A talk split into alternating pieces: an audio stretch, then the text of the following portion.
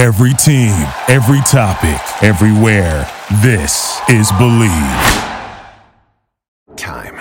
There's nothing more valuable. It's what drives everyone to make the most of every moment. We celebrate living large in the now. In a city where time disappears, we create experiences that electrify the soul and memories that will last forever. We go big, we go all night, and here, everyone is invited.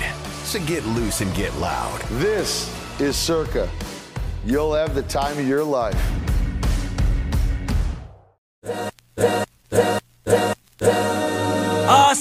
This is the Arash Markazi Show on the Mightier 1090 ESPN Radio. Hello and welcome to the Arash Markazi Show presented by the Sporting Tribune on ESPN 1090 in Southern California, 98.5 The Fan in Las Vegas, and the Hawaii Sports Radio Network and the Sports Map Radio Network. It's Legends of Sport Friday, and as always, every Friday, joined by the one and only, it's Andy Bernstein. Hey, Andy, how are you? I'm great, Arash. How you doing, pal? I'm good. I'm very excited about this. You know, listen, I am a USC Trojan, but that being said, USC does not have a gymnastics team. So when it comes to gymnastics, I can say I am a UCLA fan. And Miss Val is just a iconic name. Again, you're known for, you know, the Showtime Lakers, Michael Jordan Dream Team. Tell me how this conversation came to be. Well, I got to tell you, Rush, um, it was one of my most enjoyable conversations. And it's interesting because I didn't know anything about Valorie Kondos Field before I interviewed her.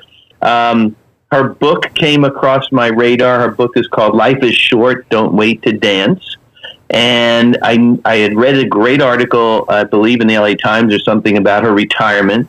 Um, and I was just fascinated by her, by her story, by her journey. Um, you know, in a nutshell, she coached for 29 seasons at, at UCLA, um, seven national championships, 18 Pac 12 championships, and she was four time National Coach of the Year. Um, an amazing story. I mean, cancer survivor, inspirational. We had um, very deep conversation um, about Kobe and the Mamba mentality. Um, so this is an episode we like to call classic, which is a um, you know, we, we re-released these really amazing interviews that we've done over the six years. And she's definitely at top of the list that we recorded this in uh, February, I believe, of 2019, released it then.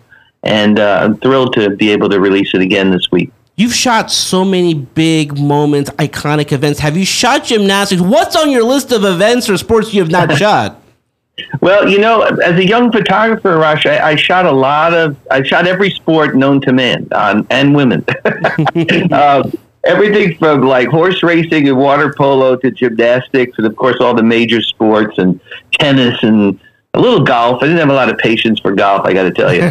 but um, gymnastics always fascinated me. Um, obviously, we've all, you know, we all fell in love with gymnastics, um, you know, watching it at the Olympics and stuff.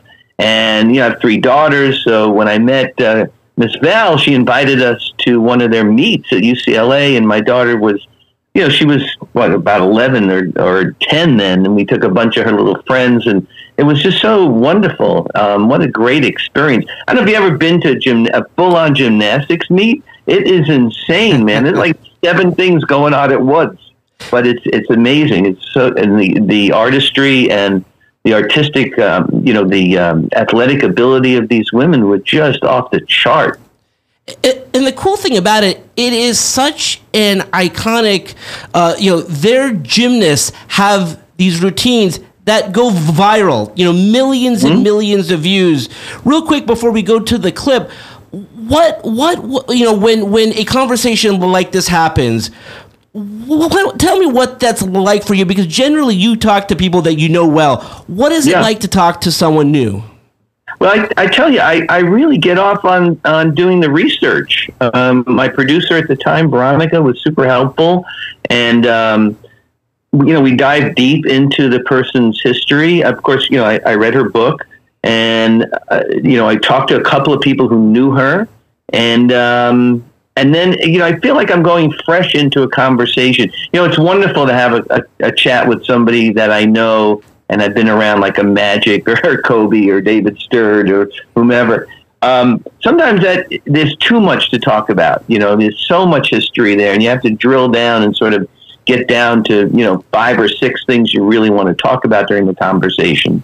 So with Miss Val, um, I had a lot to talk about, and you know, having three daughters, the fact that you know she was a ballet dancer, and she got hired to choreograph the UCLA women's gymnastics team because she was so such an artistic ballet dancer. I mean, it's like mind blowing. And she she actually questioned the athletic director. So you, you sure you called the right person?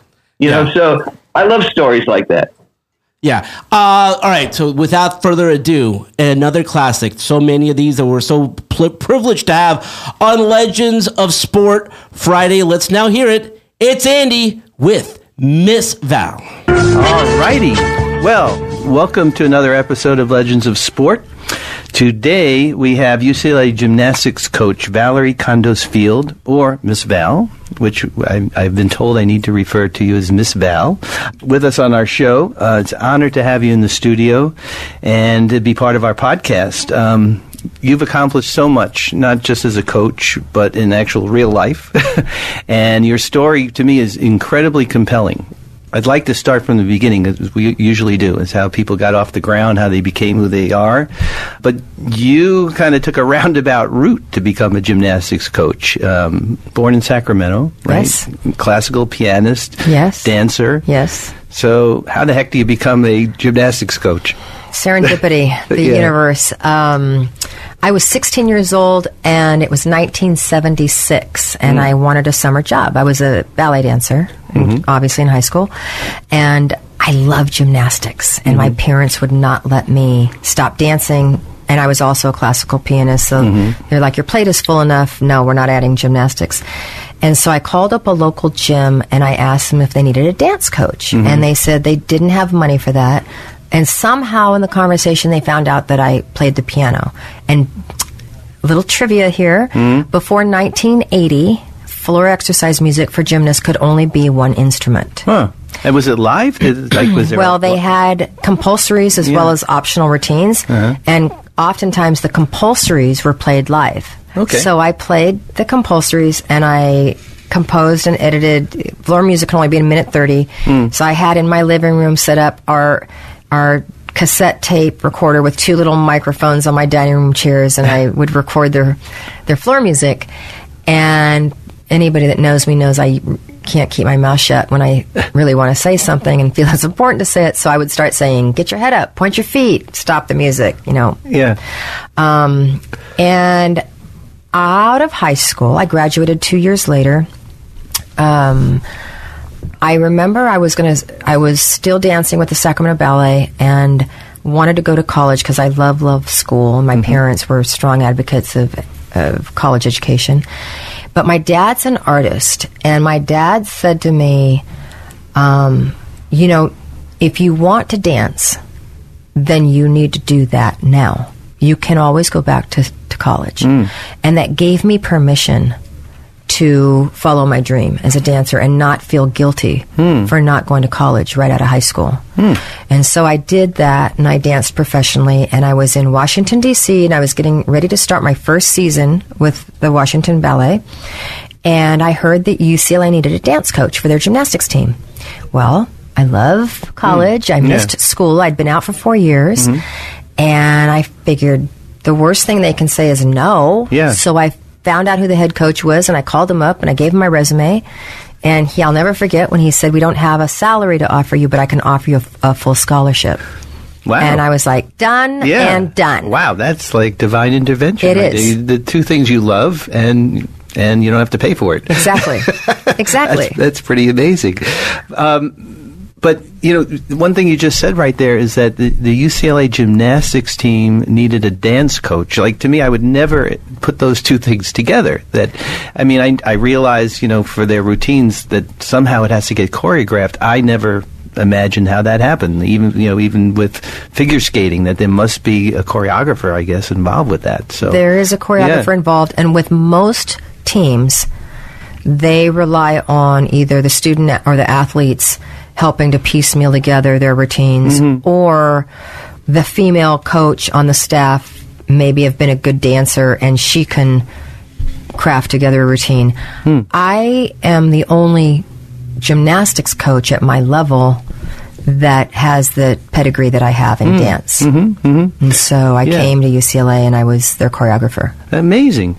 I um, just a little bit about me. M- my middle daughter, who's now 23, is a professional dancer. She knew she wanted to dance when she was two years old. She thought she wanted to be a ballerina, and when she was 14, she announced that she hated wearing pointe shoes. And so she gravitated towards modern dance and contemporary. Now she's living and working in Philadelphia and commuting to New York for auditions Wow. and performances and stuff. So I've been taking little girls. You know, I have three daughters, and now my youngest one is almost eleven, and she's been dancing since she was little to dance class and stuff. And uh, it never crossed my mind that gymnastics could be a, nat- a natural sort of I don't know segue or or because these kids do so much these Mm-hmm. days, and you know that they have to pick something along the way. Right. But it seems amazing to me that that you had two somethings. Like you had this whole life as a dancer, professional dancer. I mean, you know, uh, being a, being a professional ballerina um, for major dance companies is a career in itself. Mm-hmm. So, do you ever sit back and, and think about? I mean, just the amazing experience of having basically two professional lives. Yes and no, um, because I wasn't born to be a ballet dancer. I am not naturally flexible. And as I was told many times in auditions, as they stand there and you stand there and they walk up and down, they look at you, and I was told so many times, "Oh, your head is too big, and your neck is too short, Yeah. and your feet are too small." And it's like, and what am I supposed to do with that information? um, so I got cast a lot of um, character parts. Like in Peter and the Wolf, I was the wolf. Oh, okay. Um, gotcha. So when I when I re- decided to retire, had I had I grown up like a decade later, I probably would have been a jazz dancer. Hmm. But they didn't really have like that whole Paula Abdul era hmm. didn't come into play until Yeah. I was already at UCLA. Yeah, yeah. Um, a little bit of trivia about Paula Abdul. I actually photographed her when she was a Laker girl, and we've stayed good friends. That's so she cool. actually just called me a couple of weeks ago. She's going out on tour, and she's going to be bringing back like the Laker girl thing in some way, shape, or form during her That's so concert. And needed photos, you know, for, Yeah. to show her dancing in that era. But um, yeah, I'm sorry, I didn't mean to And people interrupt. don't know just Yeah. how much she choreographed. Oh, yeah. You know, for the Jacksons and all that, not just the Lakers, but they don't realize yeah, for sure. the breadth of her resume. Yeah, uh, incredible. Um, all right, so fast forward, you go, you go out to UCLA, and essentially hired as a as a mm-hmm. dance coach, as a mm-hmm. choreographer. Mm-hmm. How do you then become the head coach and probably one of the most successful female head coaches of all time in the sport? Yeah. Uh, I graduated with a degree in history, and I wanted to go be a journalist, but I was still choreographing the routines for the team. Hmm. And two years or so after I graduated, the senior women's administrator, the athletic director, calls me in her office and says, We're going to make a change with our head coaching position, and we would like for you to be the new head coach. And I thought I just laughed out loud immediately. She says I was catatonic for about 30 seconds. and then I laughed and I said, You understand, I don't know the first thing about gymnastics. Uh.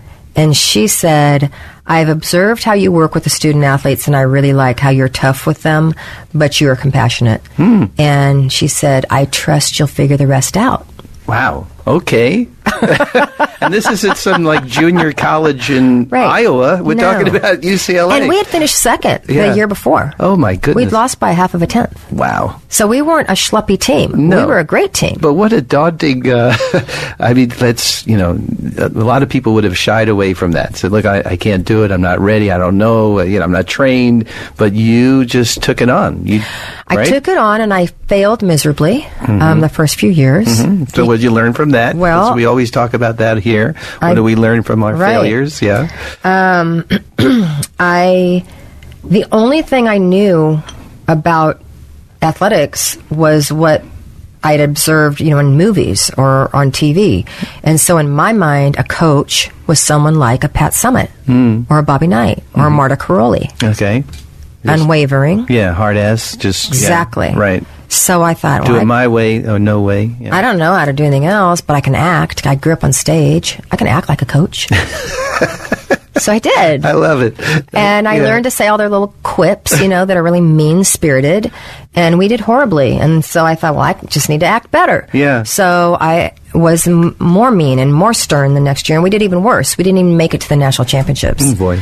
And true story, I was on my way to resign. And I, I honestly didn't feel like I had failed. I don't believe in the term failure anyway. Mm-hmm. Um, I just felt like, duh, I told you I wasn't the right person for this job. Right.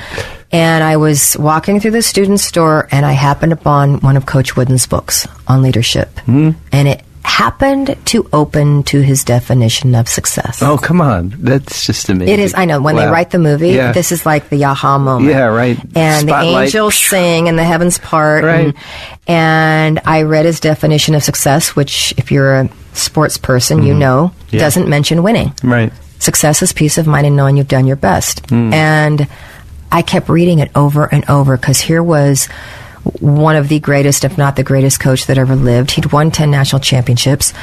I am a coach in athletics. You're hired to win. Mm-hmm.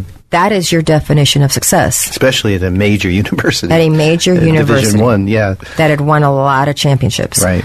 And I kept reading it, and it says, Success is peace is mine, and knowing you have done your best. And at that moment, I had the biggest aha moment of my life. Success is peace of mind, and knowing you have done your best. I had been trying to be somebody else. Hmm. And at that moment, I realized when you try to be somebody else, you will always be a second rate them. I would never be as good at Pat Summitt being Pat Summitt as she's hmm. being Pat Summitt. Hmm. And the worst thing about it is it prevents you from being a first rate you. Hmm. Mm-hmm. Mm-hmm. So I didn't resign and I went back to, I was going to say my office, but we didn't have offices, we had cubicles. and I thought, okay, I was hired for a reason. They saw something in me. What do I bring to the table coaching gymnasts? As a, I'd had 17 years of classical ballet training. I knew what it was like to work through pain, mm-hmm. pointe shoes, Sure. mini torture Yeah. chambers, right? Yeah. I knew what it was like to be a uh-huh. young woman and have to get into a leotard every day. Mm. I knew about body shaming. Mm-hmm. I knew what it was like to have to go through puberty, and mm-hmm. that mm-hmm. I knew, eh, most importantly, I knew how to prepare physically, mentally, and emotionally. So when I was standing in the wings, I was calm, excited, and confident. Hmm. Even though there were buckets there for some of the principal dancers or soloists that got so nervous they would throw up. Oy, okay.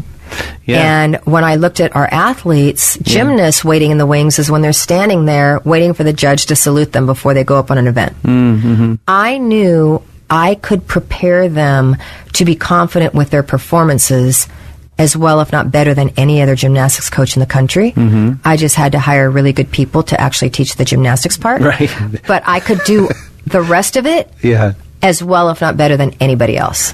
And once I started just like etch and sketched everything that I knew and started implementing everything that I had learned in the ballet studio and on stage, that's when we started having success, as in winning. Part of it is I'm at UCLA, I get to recruit some of the best talent in the world. Yeah, I was gonna ask you about that, Coach yeah. wouldn't always just say you can't win without talent. Right, So yes.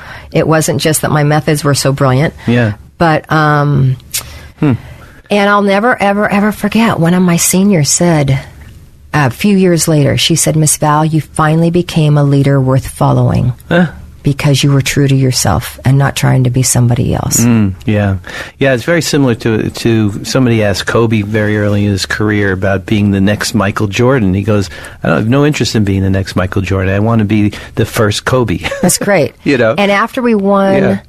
I think it was 2004, we'd won four championships in five years. LA Times did a piece on uh, me and Coach Wooden. Mm-hmm.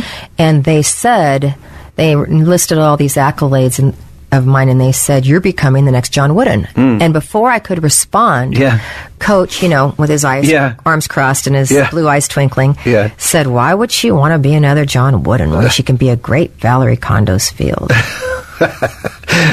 well, good for him. Mic drop. I didn't even answer the question. He- yeah, well, what a blessing that you could be around him, Mm-hmm. and that. Uh, what an epiphany of this book thing! That, I mean, what a story that is. You're literally going to resign. Mm-hmm. I was going to On resign, on Yeah. my way to resign. Unbelievable And story. I'm not proud to say, like when I say I studied other coaches, Mm-hmm. he wasn't one of them I studied.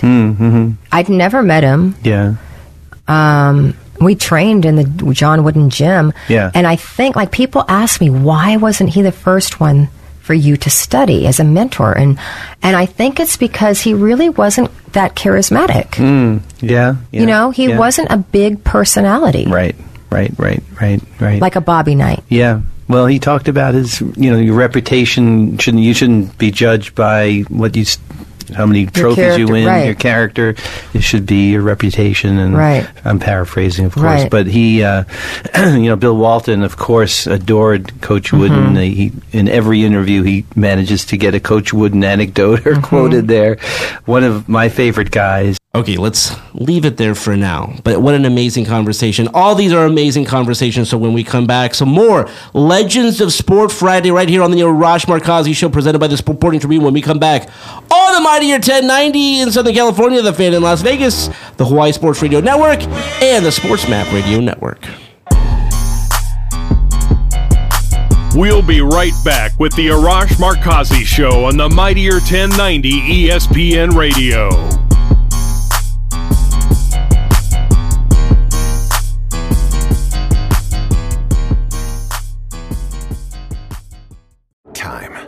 Nothing more valuable. It's what drives everyone to make the most of every moment. We celebrate living large in the now. In a city where time disappears, we create experiences that electrify the soul and memories that will last forever. We go big, we go all night, and here, everyone is invited. So get loose and get loud. This is Circa. You'll have the time of your life.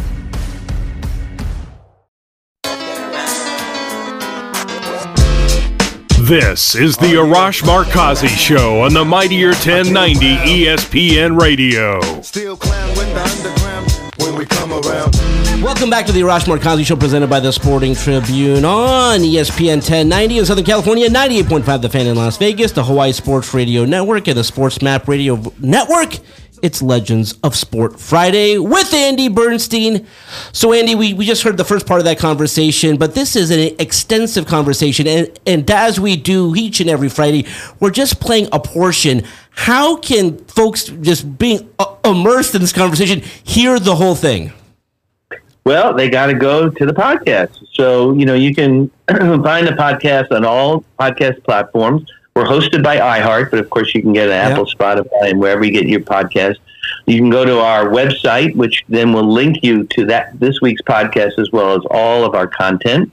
Um, that's uh, legendsofsport.net. And our Instagram at Legends of Sport, our Twitter at, at Legends underscore of Sport.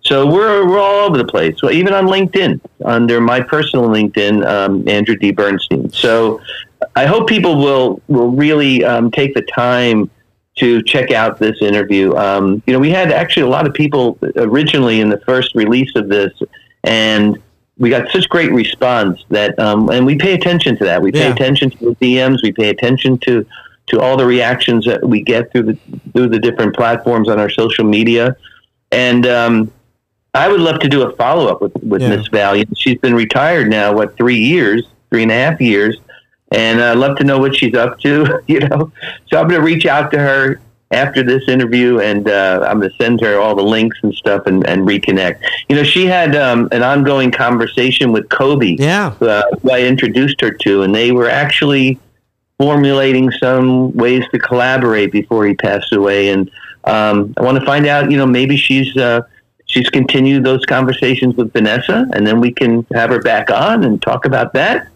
So, you know, I feel like I made a great friend, honestly. That's one of the, I tell you, Arash, you know, you and I have been friends a long time.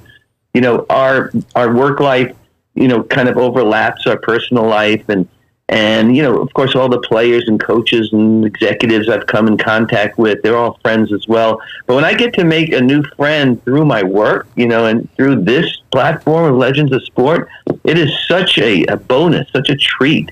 Um, and it's it's really something I didn't count on when I first started the podcast. Quite honestly, the you know we knew Kobe the player, and you've done such an amazing job of chronicling his entire career.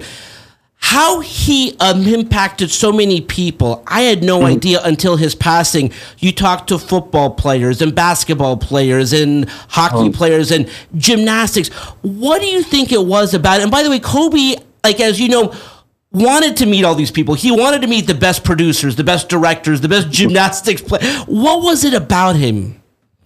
Well, I mean, when you get to that level, when you're talking about a Miss Val or or somebody who's achieved anything in any sport or art form or business, he wanted to meet greats that were just like him. You know, who had reached that extra level. I call it like the extra gear of life. Yeah. Um, so he, he was famous for that. It's the second uh, pillar of the Mamba mentality is curiosity, is reaching out to people who have achieved greatness in their field to sort of compare notes. You know, like what makes your juices flow? You know, what makes your engine run? What's the secret sauce in your life?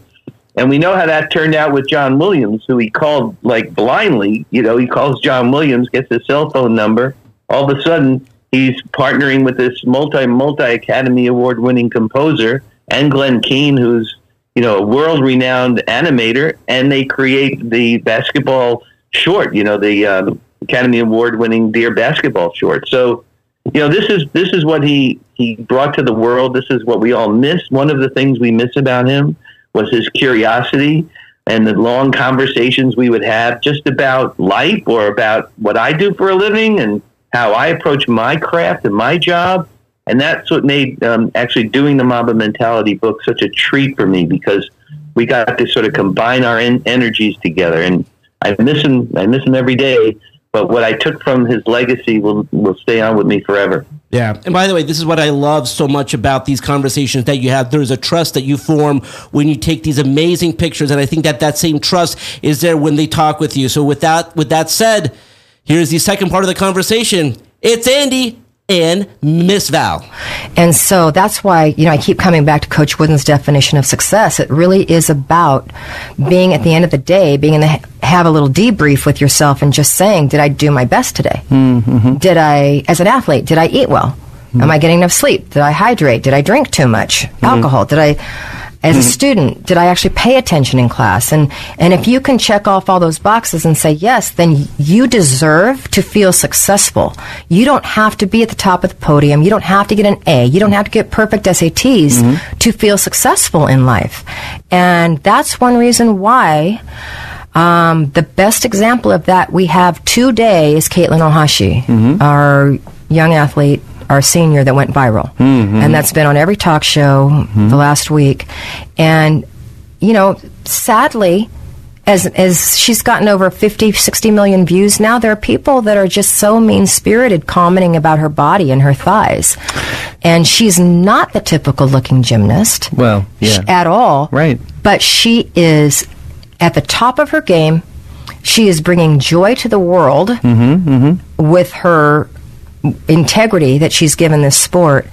And I just, like, whenever I go to speak in gyms and all that, I say, I will show up and I'll speak, but I want to be able to talk to the parents. Mm. We have got to change how we parent. We've got to change how we coach. Mm-hmm. We've got to change our definition of success. And I feel that the gym, that the United States Gymnastics needs to show the rest of the world how you can train champions in a joyful, healthy manner. Hmm. And it's our job to show the world how to do that because we're the ones that are under this microscope right now. Right. So it, it seems like things are changing with, with this young athlete because um, she's achieving incredible marks and scores mm-hmm. and doesn't look like the cookie cutter gymnast mm-hmm. that at least you know myself and a lot of people probably think should look like mm-hmm. and yeah, I, I, as you're speaking i'm thinking like of serena williams like Right. you know probably arguably the greatest women's tennis player of all time not just his generation Right. and she doesn't look like a tennis player No. Right. but why does she have to look like anything Right. she's a great tennis player Right. yeah. Um, wow. So, tell us what what excites you about coaching. I mean, is it is it the competition? I mean, it's probably a whole bunch of stuff. But what really do you enjoy? Just being around the athletes? Do you enjoy? You know, give us kind of a an overview of, of your life. Your what keep, keeps you kind of motivated every day. Early on, as a head coach, I had to figure out my why. Why was I going to do this? Mm-hmm. Because one day it hit me as I was walking into the athletic department that there was, I think, the budget at that time was $50 million or something, is being spent on bragging rights. and then I thought about Pee Wee football and the Olympics and NFL and blah.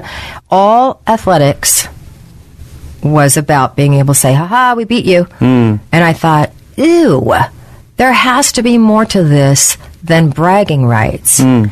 And then I realized that the athletes and the coaches actually are the ones that learn really, really, really tough lessons through their sports. Mm-hmm. And that's the reason why we young people. Mm-hmm. That's why I think we need to put PE back in the schools mm-hmm. um, because there are things that you don't learn in the classroom. Yeah. You don't learn about perseverance. You don't learn about team being a team player. You don't learn about sacrificing yourself for the goodness of the team. Um, it's like and he came up to me one time in our gym and he said, Miss Val, you have the toughest sport. And I said, why? And he goes, there's nobody to pass the ball to. right. what a great life lesson. Yeah. Right? Yeah, yeah, you're out there on your own, pretty right. much. But I mean, you get you nervous up on that beam. You don't. You can't jump off the beam and pass the ball and say, "Go finish my routine, please." um, Yeah. and so when I when I realized that and I figured out my why, and I was so that's one mm-hmm. reason why I've stayed at UCLA so long is that athletics is not a religion mm-hmm. at UCLA. And we really honor the process of using sport to develop these champions in life hmm, mm-hmm.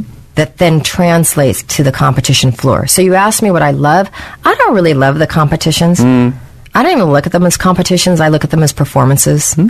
And so we do mm-hmm. all the hard work during the week and then let's go perform and Right. celebrate our hard work. Uh-huh. Um, but I love, I love being able to train young women to become superheroes. Mm-hmm. And I love to train them in all aspects of their life to then, when they leave us and graduate, to go out in the world hmm. and really make a positive difference. Hmm. So they don't have to leave you and, and be this world class Olympic, you know, gymnast. Uh, they could go and do something else in a career. But the fact that what you left them with, what you mentored them in life, um, has has to be so satisfying. It to is. you. yeah. And last that's a year, wonderful, when that's we were a wonderful thing. when we were going through our season, um, I chose to talk about the sexual abuse scandal that was happening, Mm-hmm. Our volunteer coach Jordyn Wieber had just gotten through giving her impact statement in Michigan. Mm. Flew to us. We were competing at Arizona, and I was like, we, "We're not just going to brush this under the rug and pretend like it's not happening." Right. And I knew at that point that we had some victims on our team. I didn't know who they were, I hadn't talked to them yet. But I figured out who they probably were. And I chose to talk about it. And after we won the championship, Kyla Ross, Olympic gold medalist in 2012, mm-hmm. said in an interview, she said, I really feel the the fact that Miss Val talked to us about this.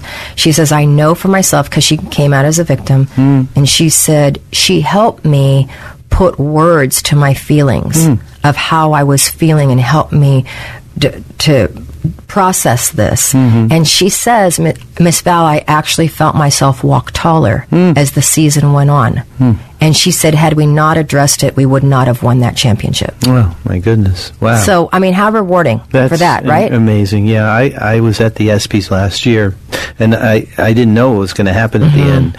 And here I am trying to shoot this, mm-hmm. and more and more and more women are coming on stage. And the first thing that comes to my mind is, do I have a wide enough lens to Mm-hmm. get the whole stage? And they just kept coming. And I just, I, I texted my wife. I said, "You're not going to believe this when when we watch it later, because it was, you know, Mm-hmm. it was going to home. I taped it, and um, my wife is Title IX coordinator. She's the director of equity and diversity at, at Cal State LA. Now she's over at USC. Mm-hmm. So this is part of our like daily conversation. Right. And uh, um, wow, what a that that's an impactful story. It I mean, you know, something else that isn't talked about that much is. Um, people overcoming um, all kinds of things in life, and we like to shed light on that in Legends of Sport. Athletes who have had um, you know problems with money or problems with drugs, or have been able to um, seek the help and get the help, and sometimes we sort of are the catalyst for that help. And your battle with um, breast cancer um, is something that. I guess changed you as a person. My mom unfortunately died from breast cancer, sorry. and it's yeah, and it was, it was uh, you know, it was one of those life lessons uh, that you know, as a parent. Um, How old were you? I was. This was uh, in 2004, so you know I- it was only 14 years ago, almost 15 now. So I was, uh, uh, you know, I was old. I was 45. Um, did your perspective? And I don't want to get too philosophical or anything, but your, just your perspective of life and, and how you approach your job did did that change? Yep. Yep. Yeah. And I have to get philosophical Yeah. because it is uh, Okay. going through breast cancer changed every part of my life for the better. Hmm. Mm-hmm. And um, I don't, you know, for you and your listeners, I don't know how you will translate this. Um, but when I hung up from my doctor and she said, You have a very aggressive form of breast cancer, you need to get in here immediately. Hmm. And Right. at that moment, I heard very, very clearly be anxious for nothing uh-huh. and grateful for all things. And whether you translate that as the universe speaking to me or cosmic energy, I translated that as God speaking and saying. And I heard it twice mm-hmm. be anxious for nothing and grateful for all things. And I went home to my husband and I told him the not so great news about the breast cancer. And I said, But get this. I heard be anxious for nothing and grateful for all things. And he said, It's from the Bible. Well, I grew up Greek Orthodox. Yeah, I was going to ask you. uh, Did this come from some? No, I never read the thing? Bible in Yeah. English. Okay. Well, I never read it in Greek. Right. Okay. but I grew up with it. Right. I mean, Greek. I mean, Yeah. Greek Orthodox. The Yeah. services are in Greek. Yeah. And um, he says, go look it up. And I was like, okay. And so I went and looked it up. And sure enough, in Philippians 4, it says, be anxious for nothing. And then paraphrased, grateful for all things. And it's like my whole world stopped. Uh-huh. And I went, I heard this before I ever read this. Oh boy. Oh, Where boy. That, where'd that come from? God. So then I said, The same God that uh, had opened that page of, of John Wooden's Yeah. book? Yeah. yeah. Okay. and so, yeah, he's been around a while. Uh-huh. Right. And so I remember thinking, this is a commandment. This is not a suggestion. Mm, mm-hmm. And I absolutely chose to obey, but I didn't know how I was going to obey because I just got diagnosed with a potentially fatal disease. Mm, So, How old were you at the time? uh, 54. Yeah. okay. 55. Yeah. So I went to my oncologist the next day, and she shows up with this big smile on her face, which I thought was odd. and she says, Had you gotten diagnosed 10 years ago, we had nothing for you. Hmm, mm-hmm, You've mm-hmm. gone from having the worst type of breast cancer to the best type. Because if you choose, one of my favorite words, hmm. if you choose to get chemotherapy for a year, I know it's going to work. Hmm.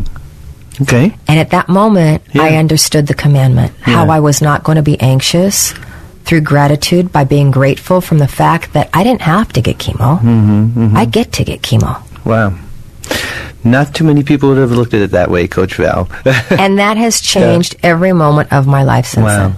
I don't have to do whatever I don't like to. I hate putting gas in my car. I don't have to. Guess what? I get to put gas in my car because I can afford a car and I can afford the gas to put in the car. How cool is that? Yeah, I mean, I, I have to say, uh, you know, we've done almost forty podcasts, and that's one of the most inspirational things I've heard, I've heard somebody say um, in this space. So thank you for that. Uh, that that's yeah, I got to process that a little bit. And Well, and you know what? Yeah. Mm-hmm. Okay, so as a coach, right? Yes. You're on the competition floor. You're hired to win, right? And and it's all out out of your control right now. What they do on that balance beam, I have no control. yeah, And so you get anxious. And so ever since that moment, I've tried to prove God wrong. that there are moments in life where being anxious helps. No, they're not. no, And I've even talked to people in the military. I've talked to surgeons. Yeah. I've talked to, I've like challenged people. Is there anything, any moment in your life where being anxious has helped the Mm-hmm. situation? Nope. Wow. Yeah, it just kind of gets in the way. It right? does. And it holds you back. And it makes you clouded, Right. Mm-hmm. and it makes you tense, and it makes you unable to process clearly. Mm-hmm. Yep. Yeah. It must be incredibly inspiring for your uh, your young athletes to have been part of your recovery and, and your story and to, to you know, a living testament of of beating a deadly disease. It was great. Yeah. It was great to go through that year with them. Yeah. In fact, one of my favorite stories and memories of that time Hmm. is when I told them in a team meeting, Mm-hmm. they start looking at my breasts, right? Yeah. So I get this wild idea that it was my the tumor was on the outside of my right breast, and I was like, these are young women. And this tumor does not feel like anything like we're told. Like we're told to feel for a hard, round, pea sized shape. This felt like it was a long pulled muscle. I have an opportunity to have my athletes feel what a malignant tumor feels like. Hmm. So I invited them to feel the tumor. So one of them comes up, I think it was Sam Peszek, and she mm-hmm. says, Whoa, this is weird. I'm feeling Miss Val's breast. I said, No, I didn't invite you to feel my breast. I invited you to feel what a malignant tumor feels like. And at that moment, sirens are going off in my head like HR is going to come down here and fire my ass on the I- spot. Yeah, I, I could see my wife uh, kind of getting a Seriously, little and, and at that about moment, that. you know yeah. what? I felt this was too important of a teaching moment. I was I was willing to put Yeah. my job on the line for that. Wow. I, I assume HR didn't come They down didn't. with uh, yeah. And they don't really like it when I tell that story, but it is a true story. That's a great story. Mm-hmm. It's a beautiful story. And if uh, I had a daughter in that same situation scenario, I would be grateful Yeah. to a person like you who would uh, treat treat the the disease with dignity um, Mm-hmm. Absolutely. and the fact that look. This is an opportunity now.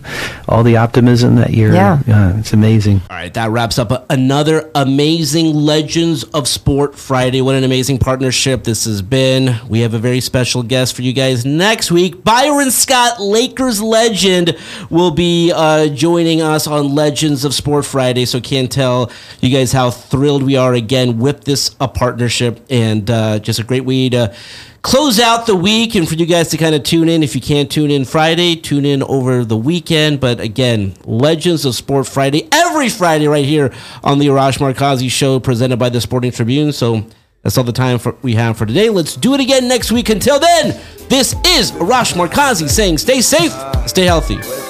This is the Arash Markazi Show on the Mightier 1090 ESPN Radio. Hustle for the cash, so it's hard to knock it. Everybody got their own thing, currency chasing. Worldwide through the hard times, worrying faces. Shed tears as we bury brothers close to heart. What was a friend, now a ghost in the dark. Hard part about it, brother got smoked by a fiend. Trying to floss on him, blind to a broken man's dream. A hard lesson, court cases keep him guessing. Plea bargain ain't an option now, so I'm stressing. Cost me more to be free than a life in the pen. Making money off of cuss words, writing again. Learn how to think ahead, so I fight with my pen. Late night. Thank you for listening to Bleav. You can show support to your host by subscribing to the show and giving us a five star rating on your preferred platform. Check us out at Bleav.com and search for B L E A V on YouTube.